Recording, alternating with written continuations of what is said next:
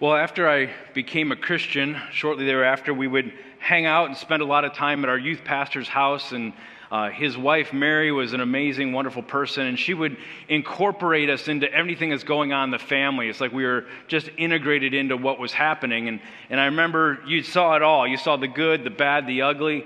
And I remember when she would have to discipline her kids for doing something wrong. And she had this phrase that she'd always say that stuck in my head and never quite left me. When the kids would need discipline, she would say to them, It sounds like you need to get your heart right. Or it looks like you need to get your heart right. Why don't you go spend some time and get your heart right? I think as adults, we need to get our heart right sometimes as well, right? And I think when we think through that, I think the call for a Christian is to be in tune with what's happening with your heart not your physical heart, but just your spiritual heart. What's going on inside of you? What's happening? I think as a Christian, we have to always be in tune with what's going on in our heart, the condition of our heart. And if there's sin there, we repent. But what do you do when there's pain there? What do you do when there's hurt there? What do you do when there's stress there and anxiety there and this thing that kind of weighs you down? Thankfully, God knew that that would be the case as we walk through this life, and He gave us this beautiful gift called lament. And we are in the middle of a four part series uh, looking at this gift called lament. And the series is called From Tears to Trust, because that's what this gift of lament does. It moves us from the pain in our hearts and the things we're dealing with to a place of trust in God. And there's a four part practice in lament, uh, four different stages that we see in Scripture uh, from turning to God to complaint to ask to trust. And as we process through this gift that God gave us called lament, we can take our hearts from tears to trust. And that's what we want to look at today. Last week we covered turn, and so today we're going to cover the process of complaint and some of you may say, Amen. Do you know how cold it is out there? I have lots to complain about. So, we're looking at this process of complaint as we go through this. There's a book that's been helping me and helping us as a church in this called Dark Clouds, Deep Mercy by Pastor Mark Vroegop. We're looking at the Psalms throughout this series, but this is kind of like a commentary that we've been that I've been using as I study through. Uh, this book has been such a gift to me because what I found is when you walk through this process of lament, even if it's not like you're going through pain, just walking through this process in your time with God brings you closer to Him. It like brings a relationship about. It makes it more about the heart connection than about a mental exercise. And so it's been a gift, and I hope that you've been enjoying this series as we get going. We see through Scripture this process of lament. So if you have a Bible, I encourage you to turn it on or open it to Psalm 10 as we dive into complaint. Uh, Psalm 10, the Psalms are kind of in the middle here. We'll look at Psalm 10. And before we dive into our scripture, I want to give you a little bit of information about this thing called complaint. Because lots of us have different ideas of what this means and what it's about godly complaint is a little bit different than what we thought. We might be feeling puzzled, in fact, when we hear this, thinking about it towards our relationship with God, because we've been taught that complaining is wrong. It's bad. We're not supposed to complain. In fact, in Philippians chapter 2, 14, it says, never to complain. Some of you parents are saying, Pastor Dan, don't say it's okay to complain. You're taking away one of my parental tools from my kid. It's like we say, hey, hey, we're not supposed to be complainers. But is complaining always wrong. Keyword always. I don't think that's true because when we look through the Psalms, especially these lament Psalms that we're talking about, we see a lot of complaining. In fact, not only do we see complaining, they took complaining and they wrote a worship song about it in the Psalms.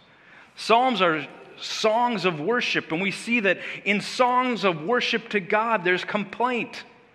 So there's definitely a ungodly complaining that has no use and purpose that we should refrain from, but there is a godly complaining. There is a godly opening up our hearts to God.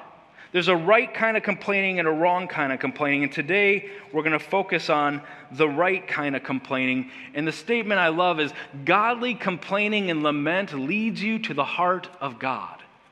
Godly complaining and lament leads you to the heart of God because it causes you to get real, it causes you to be honest. And we see in the Psalms complaints about sorrow and fear and frustration and loss and confusion. The psalmist was very honest about what's going on in their hearts towards God. And as they're honest about what's going on in their hearts towards God, there's an intimacy and a connection with God that can take place that I would say can't, can't, can't take place any other way when we get that honest with God. Now, I want to clarify I'm not giving you permission to be angry with God, to give God a dump and a rage, and to rage against God in anger. I believe that's sinful. It's sinful to say, God, I'm so angry at you. Who do you think you are? However, to say, God, this really hurts. I don't know what you're doing. What is going on? That's okay. That's truthful because we don't know what's going on. We don't know why, in His sovereignty, He's allowing some of these painful things to happen. There's a place for honest, godly complaint. Lament and godly complaint is new to some of us, and it's something we have to get used to and practice in because we're not very good at this. We're not very good at this thing called lament, probably because not many people have talked about this. But it's such a holy process, and it's something that every Christian should adopt because when we encounter pain and hurt as Christians, yea, as humans, we typically have two responses. There's typically two typical responses. The first one is anger. We typically just get angry. We create the self made prison of bitterness inside of our hearts. We get angry and we make decisions. We close people off. We say we're not going to do that. And the pain turns to rage and it just hangs on our soul like a curtain. It makes us quick to hurt others in different reactions. It has a negative effect on our relationship with God and our relationship with those that are closest to us. So, anger is a typical thing we do, we move into. And it's not just the emotion anger, there's nothing wrong with the emotion of anger, but it's this deep seated bitterness that hangs there, is what I'm getting at. The second way we typically deal with pain is denial. How you doing? Oh, I'm fine. We put on this happy face and we pretend like nothing's wrong, and it's so fake because you know what that's like? It's like taking a beach ball in a swimming pool and putting it under the water and holding it there.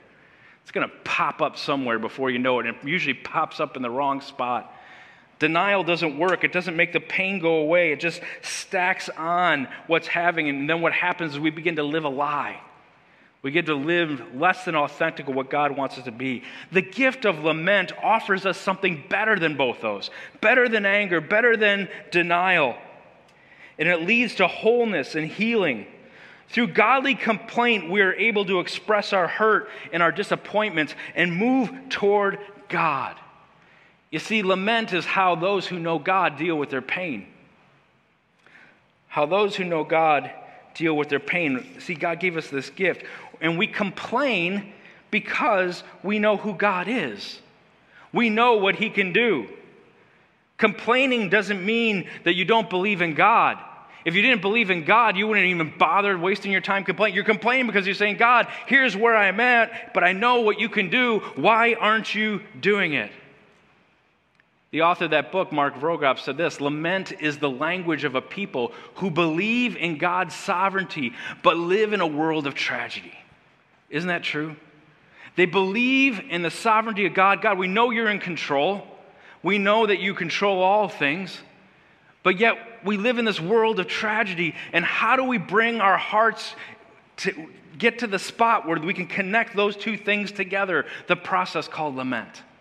That's what brings those things together. In fact, in his book, Pastor Mark Vroegop was saying while he was writing this chapter, here's what he was dealing with as a pastor. He said he just finished a funeral for a wonderful man who died of a heart attack. He checked in with a teen who's fighting bone cancer. He prayed for a woman who has to face her rapist in court. He talked with a woman who is pregnant and was just diagnosed with breast cancer. He prayed for a young woman whose dad tried to take his life. And every single one of these people were devoted Christians in his church, and they all believe that God is in control, but they're experiencing very, very difficult things in this life. What do you do with that? God gave us this thing called lament that's a gift. Think for a moment how have you dealt with your pain in the past? Before you even had this thing called lament on your radar, or maybe some of you did, but how did you deal with the pain that comes into your life? We're going to see right now that God gives us a better way. And we're going to walk through it together. So let's look at Psalm 10. Uh, this psalm is dealing with an unresolved evil. Something happened. We don't know exactly what, but there was an injustice that happened. And the psalmist that's writing this is upset because uh, the psalmist sees all these people that do evil things, and it seems like their lives are perfect. It seems like they, the only ones that go through difficult and hard times are those who are Christians. And the psalmist has a hard time with that. And so he's complaining about that. He's bringing that out. Some lament psalms deal with personal pain, some deal with national crisis. We don't know what's going on exactly in this psalm, but there's some sort of unresolved evil that uh, the psalmist sees. And on top of that, he sees the people who commit this evil have their life all together, and it's like a cakewalk. And he's bringing that complaint before God. So let's look at Psalm 10, verse 1. Lord, why do you stand so far away? Why do you hide in times of trouble? The psalmist starts by bringing questions to God.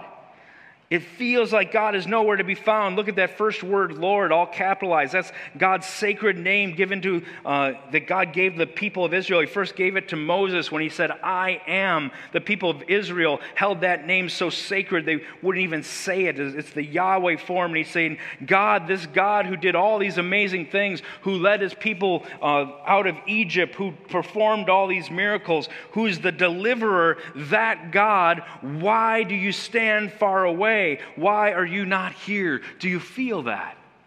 This God that was delivering, this God they talked about that did all these amazing things, this God that can, there's nothing in the world that can stop this God. This God picked us up and carried us through all this hard time, and now it feels like you're gone. Where'd you go? Have you ever felt like God is nowhere to be found? Has the pain in your life been at such a place or the, even just a distant feel from God been at such a place where you feel like God is nowhere to be found? And He doesn't seem like He wants to help? I know I have. I think we've all been there. And if not, we will all get there at some point. And then look at verse 2. In arrogance, the wicked, he starts talking about the wicked who have their lives all together. In arrogance, they relentlessly pursue their victims. Let them be caught in the schemes they devise. You're not doing anything. So now it moves from God feeling far away and disinterested to God, you're intentionally avoiding me in the situation. In verses 1 and 2, we see this word hiding. God, why do you hide in times of trouble? In the Bible, when you see the word hiding, it can mean what we think, like concealed or hidden, but it can also mean withdrawn or ignoring or fake. Do these questions towards God make you feel uneasy? They should. This is, he's basically saying, God, you're not acting like God. And that goes against what we've been taught. God, you're not matching with who we know you are and what we've seen you do. If it doesn't bother us, then we're not totally understanding what the psalmist is saying. The psalmist is not just struggling with his pain, he's also struggling with God's lack of action and God not getting involved. Pain is one thing, but God not getting involved in doing something, that creates something else. It creates this situation called complaint. Complaint is helpful because it speaks what is truly happening in our heart. It speaks what we need to hear. Complaint gives voice to the, and expression to the hard questions inside of us, the big ones and the small ones. And it can carry us through every sorrow of life. We can bring our complaints before God if, as they relate to unfulfilled longings, to loneliness, to an ailing physical body, to a difficult boss, to a job loss, to financial issues, to a broken engagement, to a loss of a loved one, to a difficult marriage, to infertility, to a cancer diagnosis, a failed adoption, an unfaithful spouse, wayward children, and on and on and on and on. We can take those things before God. The longer we live in this life, the more pain we will see. And here's the thing what makes this hard God can intervene, He has the power to change it, but there are many times that He doesn't. And that is the place where we need lament. That is the place where, as God's people, the only true right response is lament. We need a place to express that. In the Bible, you can usually spot complaint happening with two questions. The Psalms, as you go through, when you see these two questions, usually they're always lament. One is a why question. When you see the Bible's asking why questions, especially in the Psalms, that's a complaint in lament. Wake up, O Lord. Why are you sleeping? Get up. Don't you reject us forever? Why do you hide and forget our affliction and oppression in Psalm 44? There's the why questions. The other thing, you, the other way you can identify a lament psalm and complaint is through how questions. Psalm 13, how long, O Lord, will you forget me forever? The psalmist is voicing his complaint, saying, How long? How and why questions in the Psalms are often laments of complaint, bringing complaint to God. Do you know what's so great about complaint and lament? Do you know what is so helpful about this thing called complaint and this process called lament? The painful questions that were once barriers between us and God now become the very thing that draw us closer to God when you can be honest with God about what you're going through and you don't have to fake it and put on this air of nothing touches me, but you can be gut level honest with Him and pour out your heart before Him in complaint, all those questions of why this is happening and all those things, they are actually what brings you closer to the heart of God. What you thought was this barrier that separated you is now the very pathway you take to get to the Father's heart. Our complaining questions are the doorway to bring us closer to God. The psalmist was not just bringing questions, but also frustrations. Look at verses 3 and 4 of Psalm 10. It says, For the wicked one boasts about his own cravings. The one who is greedy curses and despises the Lord. We're the ones that follow you, God, but they could care less about you. And look at what's happening with them. In all of his scheming, the wicked person arrogantly thinks there's no accountability since there is no God. Again, he's saying he's outraged. He said, God, it looks like these people have just this wonderful life. They don't even think you're around. And what they did was unjust. Look at verse 5. His ways, not talking about God, he's talking about the wicked person. His ways are always secure. Their life is great. Your lofty judgments have no effect on him. He scoffs at all his adversaries. For a long time, God, nothing happens to them. Look at verse 6. He says to himself, I will never be moved from generation to generation without calamity. I can live however I want because God isn't going to come and do anything. I could, you guys talk about this God that's going to hurt me because I do bad things. I can do whatever I want, generation to generation. Nothing's going to happen. That's what this guy is saying these people are like, and he's letting God have it. He's just pouring out his heart to God. And then add insult to injury uh, to injury. They go about cursing with violence. Look at verses 7 to 10. Cursing, deceit, and violence fill his mouth. Trouble and malice are under his tongue. He waits in ambush near settlements and he kills the innocent in secret places. His eyes are on the lookout for the helpless. He lurks in secret like a lion in a thicket. He lurks in order to seize a victim. He seizes a victim and drags him in, into the net so he is oppressed and beaten down. Helpless people fall because of the wicked one's strength. God, it almost looks like they're stronger than you. Where are you? You see how almost poetically this psalmist complains to God about what he's seeing. And then look what happens. First, let's go back to verse 11. He says to himself, God has forgotten. He hides his face and will never see. And then look at verse 12. Rise up, Lord God. Lift up your hand. The psalmist right there moves from complaint to ask. He gets done with his complaint, and in the process of lament, goes to ask, Rise up, O God. You see, it's good when we're in trials and times of trouble to complain and put our heart before God and get it out, but we have to land in verse 12. We got to keep moving through this process and say, God, rise up. That's what's the difference between a godly complaint and just regular complaining, is that godly complaint leads you to God. Regular complaining just leads us to ourselves. This psalmist's complaints are redirect his heart towards God, and that's the difference between godly complaint and just venting rather than allowing the painful experiences to mark them, to go over them like a blanket and define their life. When someone goes through something painful and they don't have God, it just becomes all encompassing and it marks them. It's what speaks them, it's what gives their life direction because they can't get past this pain. But when you have godly lament and Jesus Christ is your Savior and He's living in your life, you have a way to do something with the pain that allows it not to define who you are. What a gift we have in lament. Laying your complaints before God will bring you life and peace instead of bitterness and a dungeon of anger on your soul.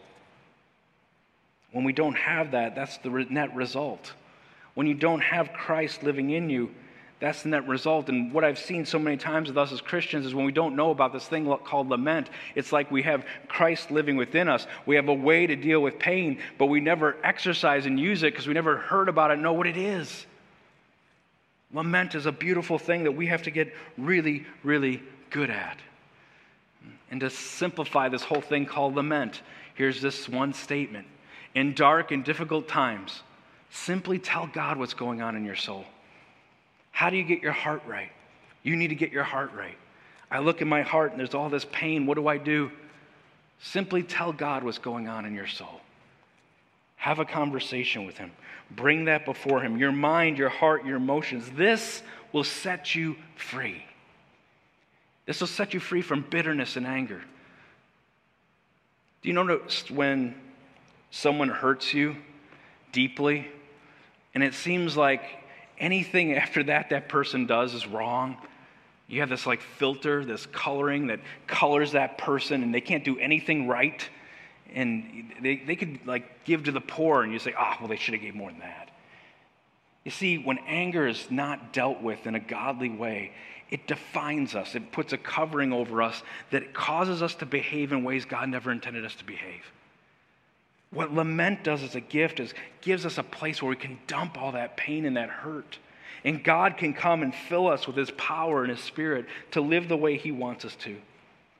As I close, I want to give us five key practices to godly complaint. Five key practices to godly complaint. How do you do this in the right way? How do we complain in a way that leads to life? Number one, write out your complaints. I encourage you one by one, talk with God about them. Write them down. Get a journal, get a piece of paper. Uh, I encourage you to chuck the paper if it's not in a journal afterwards so no one picks it up and sees what you're writing about. But write them out, get them down. Make this a regular practice. Use this in your quiet times, in your devotional times. That's what's been so helpful for me in this process of learning lament. I've used this in my times with God. I write out complaints in my journal. That makes your quiet time and your time with God not just as mental exercise, but a heartfelt connection. Now you're starting to be personal with God. Now you're starting to have that relationship with Him because when you get with your friends and you're hurting, what do you do? If it's a close, dear friend, you'll begin to share the pain in your life. Well, when you get together with God, who loves you more so than any human ever can, and you start unloading what's going on in your heart, there's a connection that happens a communion that happens. You begin to walk with God in a deeper way than you ever have. As you meet with God, check your heart. And if there's pain there, write it down in a journal and talk with God about it. Number two, come humble. Come humble. If you're going to complain to God, it must be done with a humble heart. We can ask God pain filled questions, very difficult things, as long as we do it humbly and not in prideful anger. We have to be careful when we bring complaint to God. Proud, demanding questions from a heart that feels like, God, you owe me, will never lead you to trust and healing. It'll keep you in the cycle. So we come humble. One phrase I love about this it says, Come with your pain, but not your pride.